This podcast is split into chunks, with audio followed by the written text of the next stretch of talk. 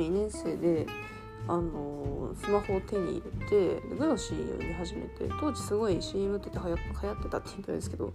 まあそれを手に入れ最終的に東洋経済オンラインとかにたどり着いたんですよね。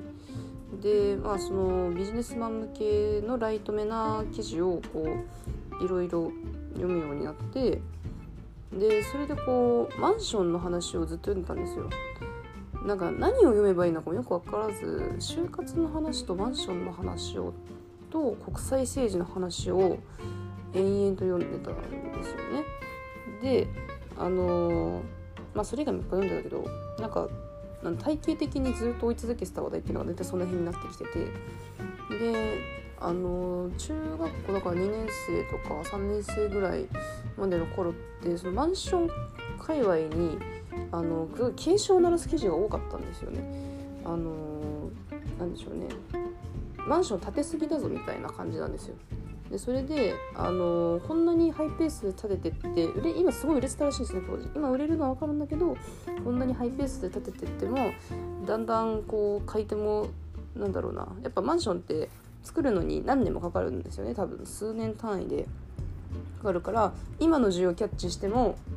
今の需要であ売れる売れるって作っていってもその数年後完成した頃にはあのもう売れないかもしれないでしょみたいな。売れないかもってか売れない売れないくなるでしょみたいなね。そういう感じでなんかこうしてて。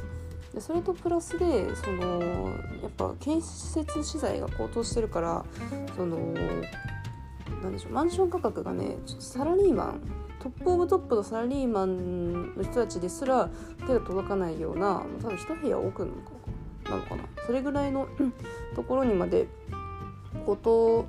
しちゃうからそのちょっとこの業界の加熱ぶりやめなさいと。そのデベロッパーっていうそのマンションを作る人たちですね。デベロッパーだしちょっと落ち着きなさいみたいなことをずっと、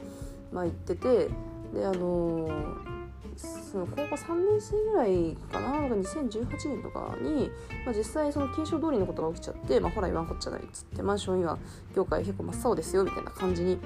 なっててでなんでかなーってあそんふーんって思ってたんですけど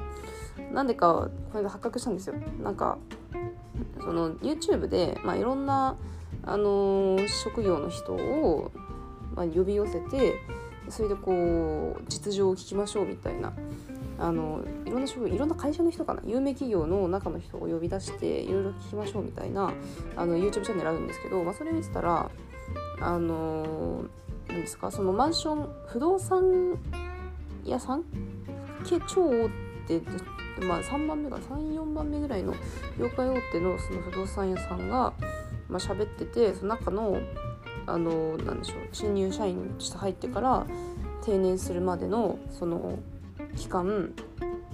どうなるのかなみたいなどういうキャリア歩んでいくのかなみたいなんで話してて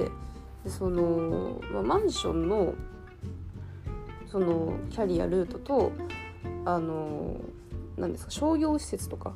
109とかそんなの建てる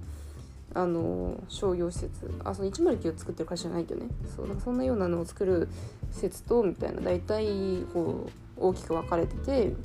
マンションのが人気あるんですよみたいな。話をしたんですよ。でその商業施設作るやつって大体その何年も何年もかかるんでその 20, 20年とかかな。すごいその自分がこうなんだろうなその最初から最後までその業務に携われることってほとんどないですからみたいな感じなんですよね。でもマンションってあのその開発っていう点でいくと開発と運用出来上がってからのこう運用と2つまた分かれてるらしいんですけど開発マンション開発っていうとこで見るとそのなんだろう23年とかで終わるらしいんですよねだからこういろいろ土地仕入れて設計図書いてこう部屋が実際完成するまでを自分の目で見やすくてそれでやりがいを感じやすくてマンションは結構人気ですみたいなことを言っててで実際その会社ってその部署移動をするのでだいたい1部署にいるのが3年ぐらいらしいんですよね。3年とかうんと5年とかかな。でなんでそうその商業施設部門に配属されたところでもう確実にあのパーツにしかなんないんですよ大きい計画の中の1パーツにしかなんなくてあの、まあ、やりがいは薄いんだけどそのマンション事業だとそのやりがい感じやすいっていうのを聞いてあだからだからデベロッパーってあんなにマンション作ってたんだなっていうのを